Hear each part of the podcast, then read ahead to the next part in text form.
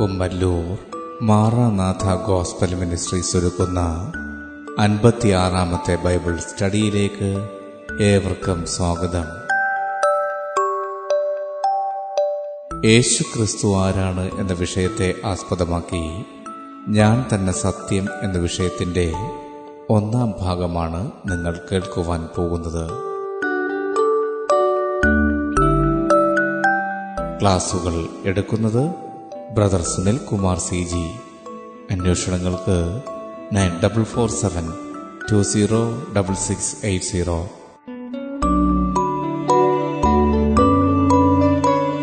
ഈ ക്ലാസുകളുടെ വീഡിയോ യൂട്യൂബിലും ലഭ്യമാണ്. Amen T V network Trivandrum Kerala. Triple nine five nine seven five nine eight zero.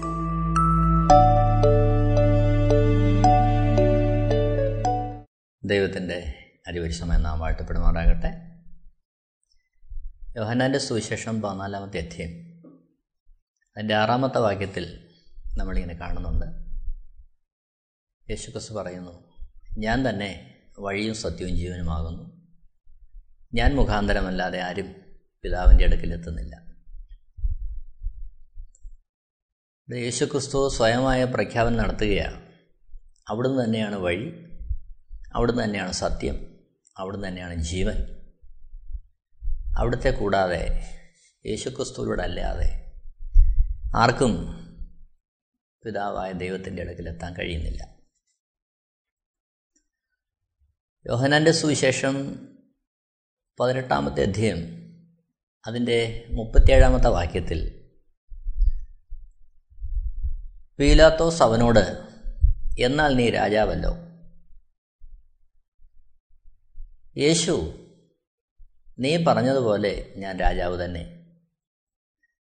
സത്യത്തിന് സാക്ഷി നിൽക്കേണ്ടതിന് ഞാൻ ജനിച്ചു. അതിനായി ലോകത്തിൽ വന്നു വിരിക്കുന്നു. സത്യതൽപരനായവൻ എല്ലാം എന്റെ വാക്ക് കേൾക്കുന്നു എന്നുത്തരം പറഞ്ഞു. പീലാത്തോസ് അവനോട് സത്യം എന്നാൽ എന്ത്? എന്ന് പറഞ്ഞു. ഇവിടെ യേശുക്രിസ്തു പറയുന്നു ഞാൻ തന്നെ വഴി സത്യം ജീവൻ. എന്താണ് സത്യം? ഈ കാലഘട്ടത്തിൽ അനേകർ സത്യത്തിന് വേണ്ടി അന്വേഷിക്കുകയും അതിനുവേണ്ടി പരക്കം പായുകയും ചെയ്യുന്നൊരു കാലഘട്ടമാണ്. എന്താണ് സത്യം? ഇവിടെ യേശുക്രിസ്തു പ്രഖ്യാപിക്കുന്നു യേശുക്രിസ്തുവാണ് സത്യം. നോക്കണം.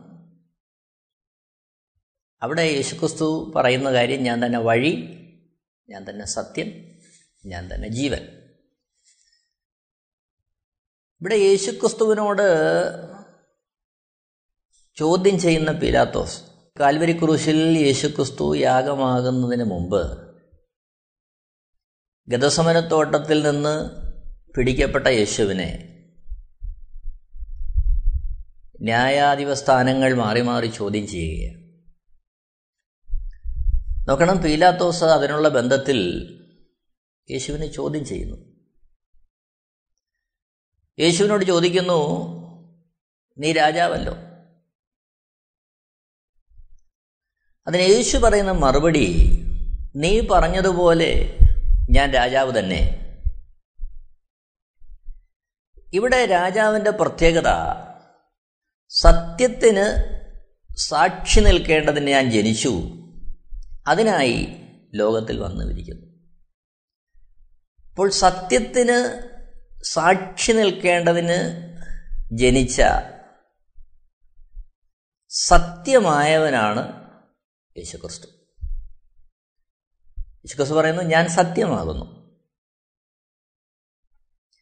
ഒപ്പം അതിനോട് ചേർത്ത് യേശുക്രിസ്തു പറയുന്ന കാര്യം സത്യതൽപരനായവനെല്ലാം എന്റെ വാക്ക് കേൾക്കുന്നു എന്നുത്തരം പറഞ്ഞു.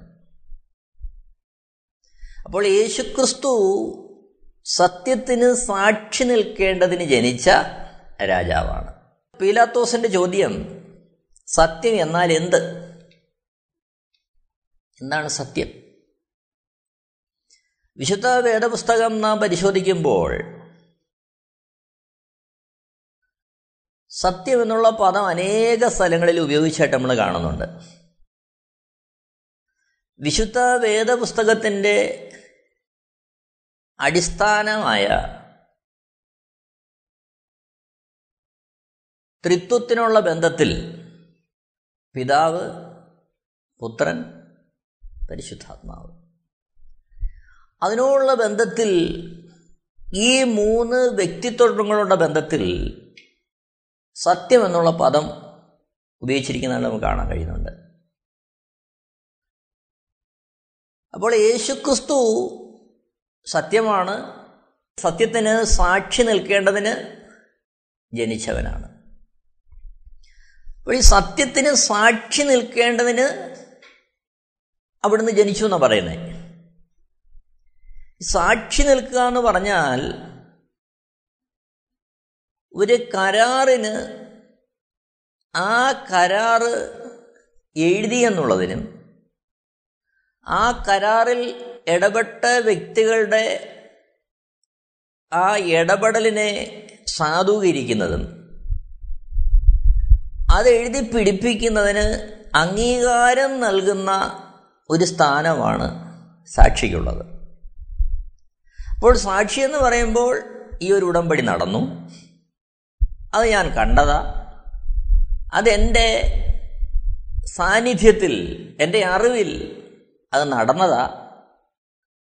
എന്ന് വെളിവാക്കുന്നതും ഉറപ്പാക്കുന്നതും അംഗീകരിക്കുന്നതുമാണ് സാക്ഷിയുടെ ധർമ്മം. എന്നാൽ യേശുക്രിസ്തു പിറവി കൊണ്ട സമൂഹത്തിൽ യഹൂദ സാഹചര്യങ്ങളിൽ സാക്ഷി എന്ന് പറയുന്ന ആ ഒരു സ്ഥാനത്തിന് കേവലം ആ ഉടമ്പടിക്ക് സാക്ഷിയായി എന്നുള്ളതിനുപരിയായി ഏതുടമ്പടിക്ക് സാക്ഷി നിന്നുവോ ആ ഉടമ്പടിയുടെ മുമ്പോട്ടുള്ള എല്ലാ നടത്തിപ്പിനും അല്ലെങ്കിൽ ആ ഉടമ്പടിയിൽ നിന്ന് ഏതെങ്കിലും ഒരു വ്യതിചലനം ആരെങ്കിലും വരുത്തിയാൽ അതിനെ അറിഞ്ഞ് തിരുത്തി യഥാസ്ഥാനപ്പെടുത്തി ആ ഉടമ്പടിയെ നിലനിർത്തി കൊണ്ടുപോകാനുള്ള ഒരു ഉത്തരവാദിത്വവും ആ സമൂഹത്തിൽ സാക്ഷി എന്നുള്ള പദത്തിനുണ്ട്. അപ്പോൾ സാക്ഷി എന്നുള്ളത് കേവലം കണ്ടു എന്നുള്ളതല്ല അതിലുപരിയായി ആ എഴുതപ്പെട്ട ഉടമ്പടി എന്തായിരുന്നാലും ആ ഉടമ്പടിയെ തെറ്റിക്കാതെ നിലനിർത്തിക്കൊണ്ടുപോകുവാനുള്ള ഒരു ഉത്തരവാദിത്വവും ഈ സാക്ഷിയുടെ മേളിലുണ്ട്. അപ്പോൾ യേശുക്രിസ്തു ഞാൻ സത്യത്തിന് സാക്ഷി നിൽക്കാൻ വന്നു എന്ന് പറയുമ്പോൾ ആ സത്യത്തെ ആ കരാറിനെ നിലനിർത്തുവാൻ സത്യത്തെ നിലനിർത്തുവാൻ താൻ ബാധ്യസ്ഥനാണെന്ന് യേശുക്രിസ്തു അവിടെ വെളിപ്പെടുത്തുക അപ്പോൾ എന്താണ് സത്യം? നാം ജീവിക്കുന്ന ഈ ഭൂമിയെ നാം പരിശോധിച്ചാൽ നിലനിൽക്കുന്നതായിട്ട് സ്ഥായിയായിട്ടുള്ള യാതൊന്നിനെയും നമ്മളിവിടെ കാണുന്നില്ല. നമ്മുടെ ആയുസ് പരിശോധിച്ചാൽ നമ്മുടെ വളർച്ച പരിശോധിച്ചാൽ സമൂഹത്തെ പരിശോധിച്ചാൽ ചുറ്റുപാടുകളെ അങ്ങനെ എന്തിനെ പരിശോധിക്കുമ്പോഴും അതെല്ലാം നിരന്തരം മാറിക്കൊണ്ടിരിക്കുകയാണ്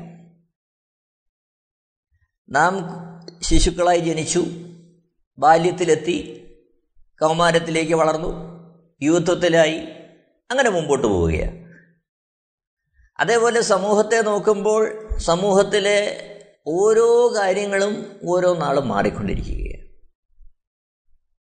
അതേപോലെ എന്തിനെ നോക്കുമ്പോഴും സ്ഥായിയായിട്ടോ സ്ഥിരമായിട്ടോ നിൽക്കുന്ന യാതൊന്നും ഇവിടെ കാണുന്നില്ല. എല്ലാം മാറുക. മാറ്റത്തിന് വിധേയപ്പെട്ടുകൊണ്ടിരിക്കുക എന്നാൽ യേശുക്രിസ്തു ഇവിടെ പ്രസ്താവിക്കുന്ന കാര്യം മാറ്റമില്ലാത്ത നിലനിൽക്കുന്ന യാഥാർത്ഥ്യമായ ഒന്നിനെ സ്ഥാപിക്കുന്നതിനും അതിനെ നിലനിർത്തുന്നതിനും അതിനു വേണ്ടി താൻ ഭൂമിയിൽ ജനിച്ചിരിക്കുന്നു എന്നാണ് യേശുക്രിസ്തു പറയുന്നത്.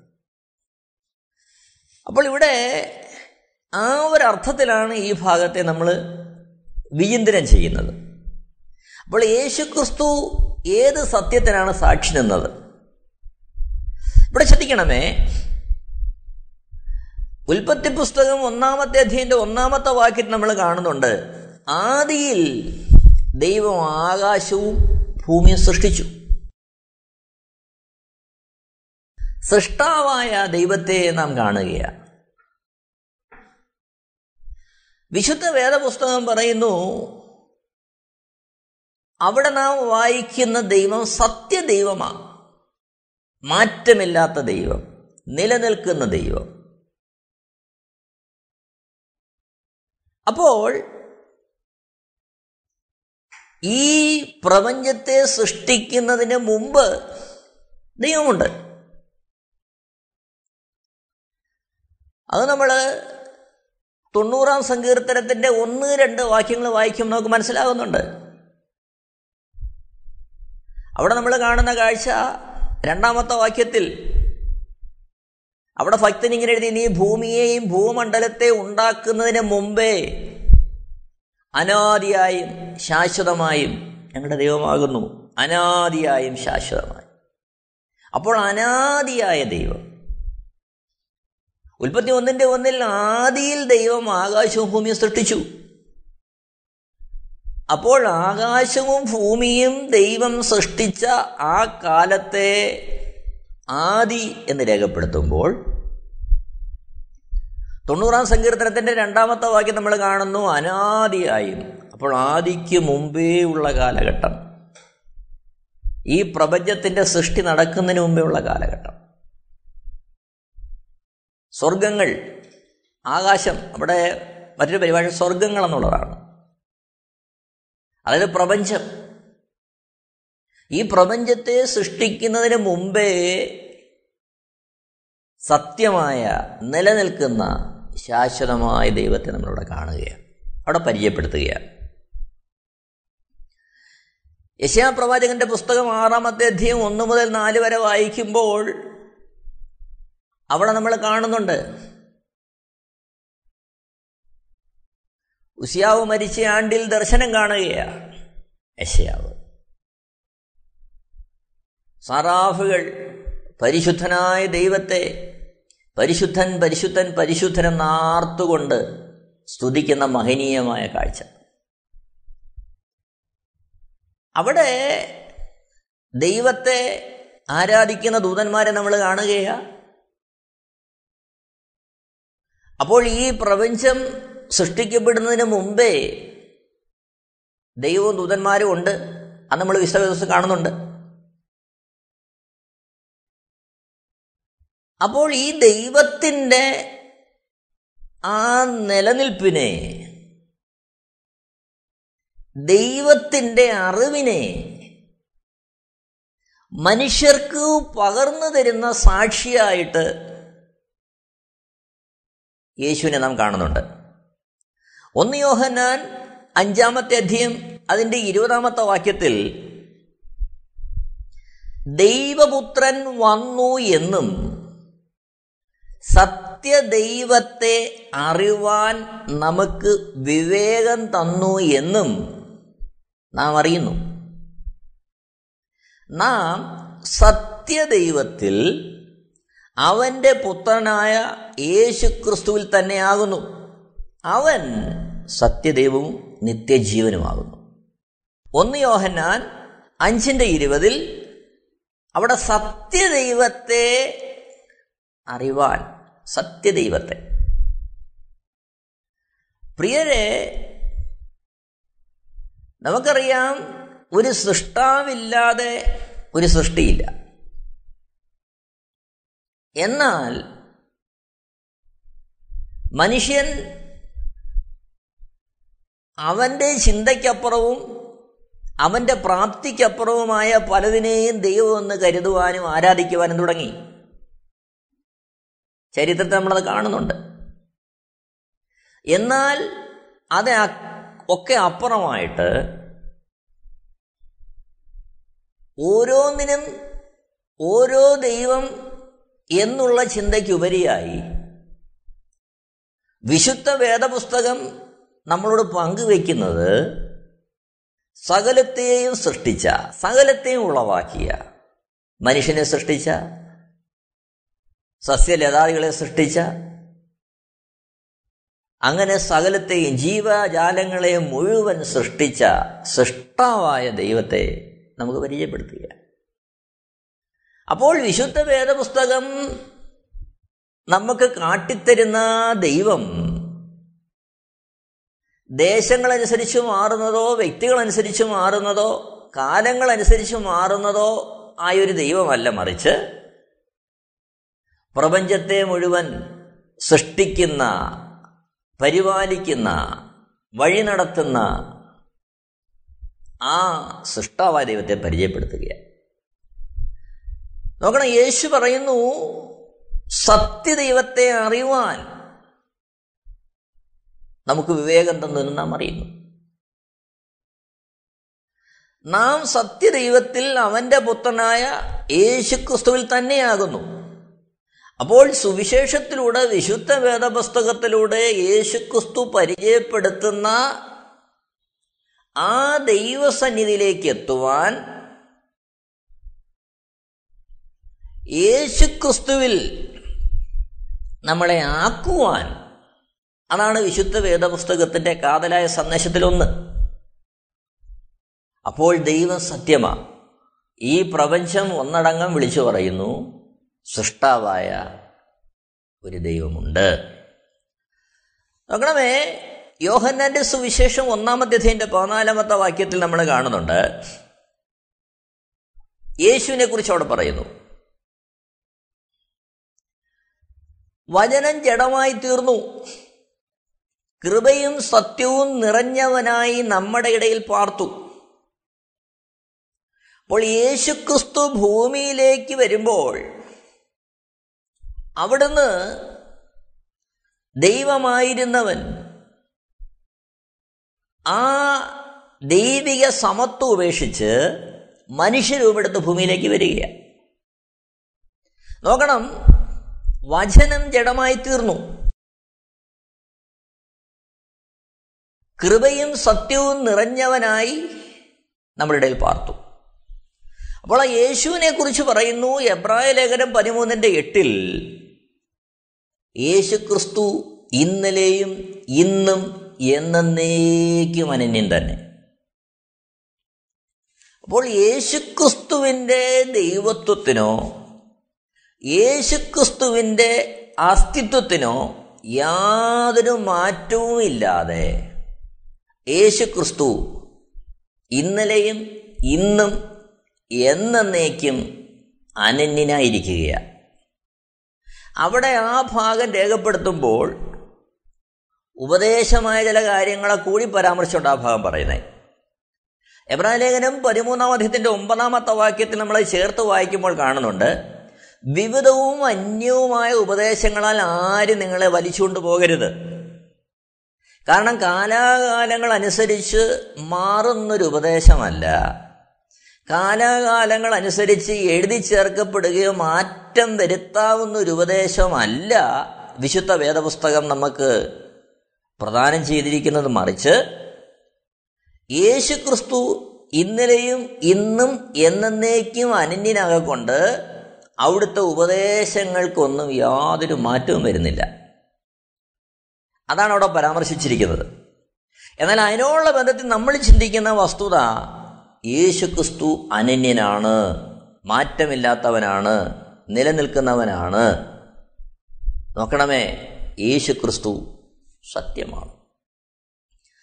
നോക്കണം ഉൽപ്പത്തി പുസ്തകം ഒന്നാമത്തെ അധ്യയം അതിന്റെ ഇരുപത്തി ആറാമത്തെ വാക്യം നമ്മൾ കാണുന്നുണ്ട്.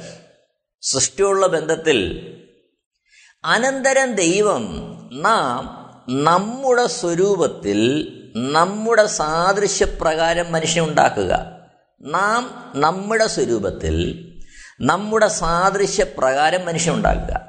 അപ്പോൾ മനുഷ്യ സൃഷ്ടിയുള്ള ബന്ധത്തിൽ ദൈവം പറയുന്നു ദൈവത്തിന്റെ സ്വരൂപത്തിലും സാദൃശ്യത്തിലും ഉണ്ടാക്കുക. അപ്പോൾ ദൈവം ഒരു രൂപമെടുത്ത് ഭൂമിയിലേക്ക് വരുമ്പോൾ ഏത് രൂപം എടുക്കാൻ ആഗ്രഹിക്കുന്നോ അതേ രൂപത്തിൽ മനുഷ്യനെ ഉണ്ടാക്കുക. അതിനുള്ള ബന്ധത്തിലാണ് ആ വാക്യം പറയുന്നത്. ഉൽപ്പത്തി പുസ്തകം മൂന്നാമത്തെ ഇരുപത്തിരണ്ടാമത്തെ വാക്യത്തിൽ നമ്മൾ വായിക്കുന്നുണ്ട് യഹോവയായ ദൈവം മനുഷ്യൻ നന്മതിന്മകളെ അറിവാൻ തക്കവണ്ണം നമ്മിൽ ഒരുത്തനെ പോലെ ആയിത്തീർന്നിരിക്കുന്നു. അവിടെ ബഹുവചനമാണ് ഉപയോഗിച്ചിരിക്കുന്നത് നമ്മിൽ ഒരുത്തനെ പോലെ. അപ്പോൾ സൃഷ്ടിയുടെ ബന്ധത്തിൽ അവിടെ ഈ വാക്യം വായിക്കുമ്പോൾ നമ്മിൽ ഒരുത്തനെ പോലെ അവിടെ ആ വാക്യം ഒന്നിലധികം വ്യക്തിത്വത്തെ സൂചിപ്പിക്കുകയാണ്. യേശുക്രിസ്തു എന്നേക്കും അനന്യാണെന്ന് പറയുന്നു. ദൈവം സത്യമായ ദൈവം നിലനിൽക്കുന്ന ദൈവം എന്ന് പറയുന്നു. വീണ്ടും നമ്മൾ മുമ്പോട്ട് വരുമ്പോൾ പരിശുദ്ധാത്മാവിനെ നമ്മൾ കാണും. അപ്പോൾ ഇവിടെ നമ്മിൽ ഒരുത്തരെ പോലെ എന്ന് പറയുമ്പോൾ ബഹുവചനമായി സൂചിപ്പിക്കുകയാണ്. നമ്മിൽ ഒരുത്തൻ ബഹുമാനത്തിന് വേണ്ടി നാം എന്നുള്ള പദമല്ല ഉപയോഗിക്കുന്നത്? നമ്മിലൊരുത്തൻ. അപ്പോൾ ഒന്നിലധികം പേരുണ്ട്. ആ നമ്മളെപ്പോലെ ഒരുത്തനായി എന്താണ് ആ അവിടുത്തെ പ്രത്യേകത? നന്മതിന്മകളെ അറിവാൻ. അപ്പോൾ പിതാവായ ദൈവം പുത്രനായ ക്രിസ്തു പരിശുദ്ധാത്മാവെന്ന കാര്യസ്ഥൻ ആ ദൈവത്തിന്റെ ആ മൂന്ന് പിതാവ് പുത്രൻ പരിശുദ്ധാത്മാവ് എന്നുള്ള തൃത്വത്തിൽ തന്നെ ആ മൂന്ന് വ്യക്തിത്വങ്ങൾക്കും നന്മതിന്മകളെ കുറിച്ച് അറിയാൻ വ്യക്തമായും വ്യക്തിപരമായും അറിയുവാനുള്ള കഴിവും അതിനുള്ള പ്രാപ്തി കൊണ്ട് നമ്മളവിടെ വായിക്കുക അപ്പോൾ യേശു ആ പിതാവായ ദൈവത്തെ പോലെ നന്മതിന്മകളെ ഉപദേശിക്കുവാൻ പ്രാപ്തിയുള്ള പരിശുദ്ധാത്മാവിനെ പോലെ തന്നിൽ തന്നെ നന്മയും തിന്മയും തിരിച്ചറിയുവാൻ യേശു പ്രാപ്തനായിരുന്നു. ഇവിടെ നമ്മൾ വായിക്കുന്നത് അങ്ങനെ പിതാവായ ദൈവത്തെയും പുത്രനായ ക്രിസ്തുവിനെയും പരിശുദ്ധാത്മാവായ കാര്യസ്ഥൻ മനുഷ്യന് വേണ്ടി വെളിപ്പെടുത്തി തന്ന കാര്യസ്ഥൻ. അവർ നന്മതിന്മകളെ എങ്ങനെ അറിയുന്നോ അതേപോലെ മനുഷ്യനും ആ ഒരു പ്രാപ്തി വന്നിരിക്കുന്നവിടെ പറയുക. ഇവിടെ നമ്മൾ മനസ്സിലാക്കുന്ന കാര്യം യേശു ക്രിസ്തു ദൈവമാണ്. ആ ദൈവമായിരുന്ന യേശുക്രിസ്തു മനുഷ്യ ഇവിടുന്ന് ഭൂമിയിലേക്ക് വന്നു. എന്നാൽ അവിടുന്ന് സത്യമാണ് നിലനിൽക്കുന്നതാണ്. കേവലം യേശുക്രിസ്തുവിനെ സംബന്ധിച്ച് ചിന്തിക്കുമ്പോൾ പ്രപഞ്ച സൃഷ്ടിക്ക് മുമ്പേ അവിടെ നിന്നുണ്ടായിരുന്നു ഇന്നുകൊണ്ട് എന്നുകൊണ്ട് വെളിപ്പാട് പുസ്തകം നമ്മൾ വായിക്കുന്നുണ്ട്. യേശുക്രിസ്തു പറയുന്നു ഞാൻ ആദ്യനും അന്ത്യനും. അപ്പോൾ തുടക്കവും ഒടുക്കവും ഇല്ലാത്തവൻ ആൽഫ ഒമേഗ യേശുക്രിസ്തു തന്നെ തന്നെ പരിചയപ്പെടുത്തുകയാണ്. ഭൂമിയിലേക്ക് മനുഷ്യനായി യേശു വന്നു എന്നുള്ളത് യാഥാർത്ഥ്യമായിരിക്കെ. സൃഷ്ടിയോടുള്ള ബന്ധത്തിൽ നമ്മൾ പരിശോധിക്കുമ്പോൾ കാണുന്നത് കേവലം ഒരു മുപ്പത്തിമൂന്നര വർഷം യേശു ഭൂമിയിൽ മനുഷ്യരെടുത്ത് വന്നു എന്നുള്ളതാണ്. ശേഷം കഴിഞ്ഞുപോയ നിത്യതയും വരുവാനുള്ള നിത്യതയും നോക്കുമ്പോൾ കോടാനുകൂടി യുഗങ്ങൾ നീളുന്ന ആ ദൈർഘ്യത്തിൽ എന്റെയും നിങ്ങളുടെയും വീണ്ടെടുപ്പിനും രക്ഷയ്ക്ക് വേണ്ടി മാത്രം അവിടുന്ന് ആ ദൈവത്തിന്റെ സ്വരൂപം വിട്ട് ഭൂമിയിലേക്ക് വന്നുള്ള നമ്മൾ കാണുന്നത്. അത് യേശുക്രിസ്തുവിന്റെ ആ ദൈവത്വത്തെയോ യേശുക്രിസ്തു നിലനിൽക്കുന്ന സത്യമെന്നുള്ള അവസ്ഥയോ മറികടക്കുവാൻ അല്ലെങ്കിൽ അതിനെ അവഗണിക്കുവാൻ നമ്മൾക്ക് യോഗ്യമായ ഒരവസ്ഥയല്ല നോക്കണം എഫ് എസ് ലേഖനം നാലാമധ്യത്തിന്റെ ഇരുപത് ഇരുപതാമത്തെ വാക്യത്തിൽ നമ്മളിങ്ങനെ വായിക്കുന്നു. യേശുവിൽ സത്യം ഉള്ളതുപോലെ. യേശുവിൽ സത്യം ഉള്ളതുപോലെ. അപ്പോൾ ദൈവം പിതാവായ ദൈവത്തെക്കുറിച്ച് പറയുന്നു സത്യദൈവം. യോഹനന്റെ സുവിശേഷം പതിനേഴാമത്തേതിന്റെ മൂന്നാമത്തെ വാക്യത്തിൽ നമ്മൾ കാണുന്നുണ്ട് ഏക സത്യ ദൈവമായ നിന്നെയും നീ അയച്ച യേശുക്രിസ്തുവിനെയും അറിയുന്നതന്നെ നിത്യജീവൻ. അപ്പോൾ അവിടെ സത്യദൈവം എന്ന് പറയുന്നു. ഇവിടെ യേശുവിനെ കുറിച്ച് പറയുന്നു. എഫ് ലേഖനം നാലിന്റെ ഇരുപതിൽ സത്യമുള്ളതുപോലെ യേശുവിൽ സത്യമുള്ളതുപോലെ. യേശുവിൽ ഉണ്ടായിരുന്ന സത്യം എന്താ യേശുക്രിസ്തുവിന്റെ വാക്കിലും പ്രവൃത്തിയിലും ജീവിതത്തിലും സത്യം ഉണ്ടായിരുന്നു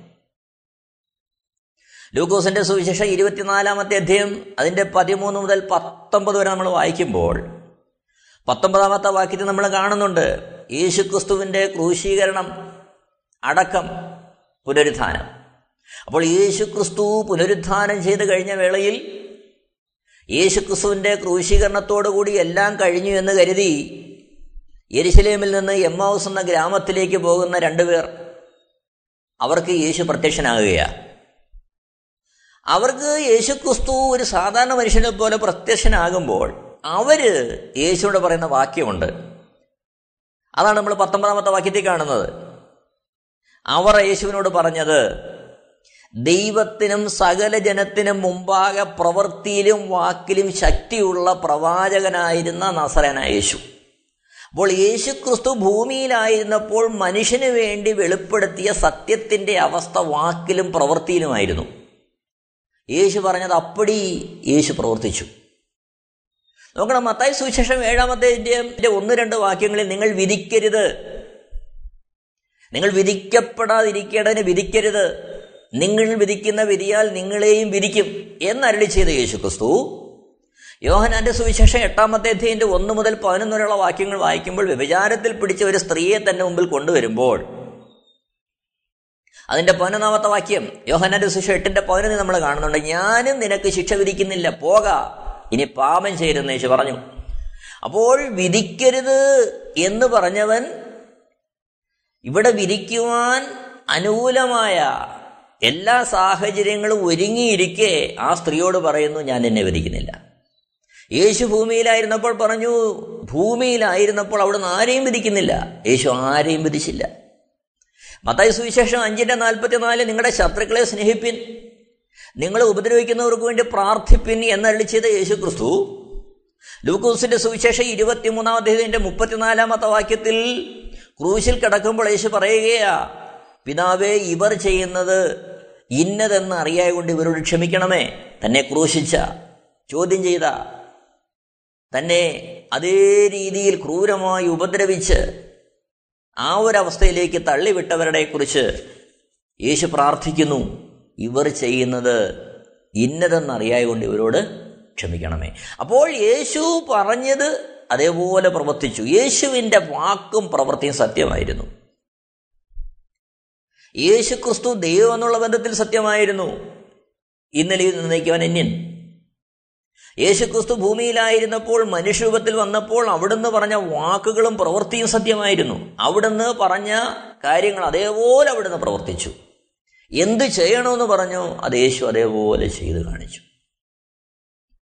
അപ്പോൾ യേശുക്രിസ്തുവിനെ കുറിച്ച് നമ്മളിവിടെ കാണുന്നു സത്യദൈവം. യേശുക്രിസ്തുവിനെ കുറിച്ച് നമ്മൾ കാണുന്നു യേശു പറയുന്നു ഞാൻ തന്നെ വഴി സത്യം. അതേപോലെ തന്നെ വചനം സത്യമാണ് എഫ് എസ് ലേഖനം ഒന്നാമത്തെ അധ്യയം എന്റെ പതിമൂന്നാമത്തെ വാക്യത്തിൽ യേശു വചനം ആദിയിൽ വചനം ഉണ്ടായിരുന്നു വചനം ദൈവത്തോട് വചനം ദൈവമായിരുന്നു. ആ വചനം എഫ് എസ് ലേഖനം ഒന്നിന്റെ പതിമൂന്നിൽ കാണുന്നു അവനിൽ നിങ്ങൾക്ക് നിങ്ങളുടെ രക്ഷയെക്കുറിച്ചുള്ള സുവിശേഷം എന്ന സത്യവചനം. അതായത് ദൈവവചനം സത്യമാണ് സത്യവചനം. ഇനി ശ്രദ്ധിക്കണമേ. പരിശുദ്ധമായുള്ള ബന്ധത്തെ നമ്മൾ കാണുന്നുണ്ട്. യേശു ക്രിസ്തു പറയുന്നു എന്നാൽ ഞാൻ പിതാവിനോട് ചോദിക്കും അവൻ സത്യത്തിന്റെ ആത്മാവ് എന്ന മറ്റൊരു കാര്യസ്ഥനെ എന്നേക്കും നിങ്ങളോടുകൂടെ ഇരിക്കേണ്ടതിന് നിങ്ങൾക്ക് തരും. അപ്പോൾ ഇവിടെ പരിശുദ്ധാത്മാവിനെ നമുക്ക് പരിചയപ്പെടുത്തുന്നു സത്യദൈവം. അതുതന്നെ നമ്മൾ ഒന്ന് യോഹന്നാൻ അഞ്ചാമത്തെ അധ്യയം അതിന്റെ ഏഴാമത്തെ വാക്യം നമ്മൾ കാണുന്നുണ്ട്. ആത്മാവും സാക്ഷ്യം പറയുന്നു. ആത്മാവ് സത്യമല്ലോ. അപ്പോൾ എന്നെ കേൾക്കുന്ന പ്രിയരെ ശ്രദ്ധിക്കണമേ. ഇവിടെ സൃഷ്ടാവായ ദൈവത്തെക്കുറിച്ച് സത്യദൈവം എന്ന് രേഖപ്പെടുത്തിയിരിക്കുന്നു. പുത്രനായ ക്രിസ്തുവിനെക്കുറിച്ച് പറയുന്നു അവിടുന്ന് സത്യമാണ്. പരിശുദ്ധാത്മാവിനെക്കുറിച്ച് പറയുന്നു പരിശുദ്ധാത്മാവ് സത്യമാണ്. വചനത്തെക്കുറിച്ച് പറയുന്നു വചനം സത്യമാണ്. യേശുക്രിസ്തു നമ്മോട് പറഞ്ഞു ഞാൻ തന്നെ വഴിയും സത്യവും ജീവനും ആകുന്നു. എന്നിലൂടെ അല്ലാതെ ആരും പിതാവിന്റെ അടുക്കൽ എത്തുന്നില്ല. അപ്പോൾ ഈ ലോകം മാറിക്കൊണ്ടിരിക്കും മനുഷ്യൻ മാറിക്കൊണ്ടിരിക്കും ചിന്തകൾ മാറിക്കൊണ്ടിരിക്കും ജീവിത സാഹചര്യങ്ങൾ മാറും. എന്നാൽ മാറ്റമില്ലാത്തത് ഒന്നേ ഉള്ളൂ. ദൈവം. യേശുക്രിസ്തു പറഞ്ഞു ഞാൻ തന്നെ വഴിയും സത്യവും ജീവനുമാകുന്നു അപ്പോൾ മാറ്റമില്ലാത്തതിന് സാക്ഷി നിൽക്കുവാൻ ആ മാറ്റമില്ലാത്ത അവസ്ഥയെ യഥാസ്ഥാനപ്പെടുത്തുവാൻ ആ മാറ്റമില്ലാത്ത അവസ്ഥയെ നിലനിർത്തുവാൻ അതിനാണ് യേശുക്രിസ്തു ഭൂമിയിലേക്ക് വന്നത്. എന്നെ കേൾക്കുന്ന പ്രിയരെ ഈ കാണുന്നതെല്ലാം മാറും. ഇതെല്ലാം നശ്വരമാ നശിച്ചു പോകുന്നതാ. എന്നാൽ നശിക്കാത്തൊരു നിത്യതയുണ്ട്. ദൈവത്തോടൊപ്പം വാസമുണ്ട്. ആ വാസത്തിലേക്ക് നമ്മളെ എത്തിക്കുവാൻ യേശുക്രിസ്തു ഭൂമിയിലേക്ക് വന്നു. കേവലം മനുഷ്യരുടെ ബന്ധത്തിൽ മാത്രമാ പിതാവും പുത്രനും പരിശുദ്ധാത്മാവും അത് മൂന്ന് വ്യക്തിത്വങ്ങളായി വെളിപ്പെടുന്നത്. ബാക്കി പ്രപഞ്ചത്തിൽ മുഴുവൻ ദൈവം എന്നുള്ള ഒറ്റ അവസ്ഥ നിൽക്കുകയാണ് മനുഷ്യന്റെ വീണ്ടെടുപ്പിനുള്ള ബന്ധത്തിൽ മനുഷ്യന്റെ പരിപാലനത്തുള്ള ബന്ധത്തിൽ മനുഷ്യന്റെ യഥാസ്ഥാനത്തുള്ള ബന്ധത്തിൽ അവിടെയാണ് നാം ഇതിന്റെ ആ വ്യക്തിപരമായ ഇടപെടലിനെ നമ്മൾ കാണുന്നത്. എന്നാൽ ഓർക്കുക യേശുക്രിസ്തു പറഞ്ഞു ഞാൻ തന്നെ വഴിയും സത്യവും ജീവനുമാകുന്നു. നമുക്ക് ആ യേശുവിന്റെ മുമ്പാകെ നമ്മുടെ ജീവിതത്തെ ഒന്ന് സമർപ്പിക്കാം. ആ സത്യവഴിയിലൂടെ സത്യത്തിലായിരുന്നു സത്യത്തിൽ മുന്നേറുവാൻ നമുക്കൊരുങ്ങാം ദൈവം എല്ലാവരെയും ധാരാളമായിട്ട് അനുഗ്രഹിക്കുമാറാകട്ടെ. നെറ്റ്വർക്ക് ക്രിസ്ത്യൻ ഇന്റർനെറ്റ് ചാനൽ സുവിശേഷീകരണത്തിന്റെ വ്യത്യസ്ത മുഖം തേടിയുള്ള യാത്ര YouTube and Facebook amen T V network Trivandrum Kerala. ഞങ്ങളുടെ വിലാസം Maranatha gospel ministries Marankuzhi Kummalloor P O Kollam. ആറ് ഒൻപത് ഒന്ന് അഞ്ച് ഏഴ് മൂന്ന്. അന്വേഷണങ്ങൾക്ക് nine double four seven two zero double six eight zero.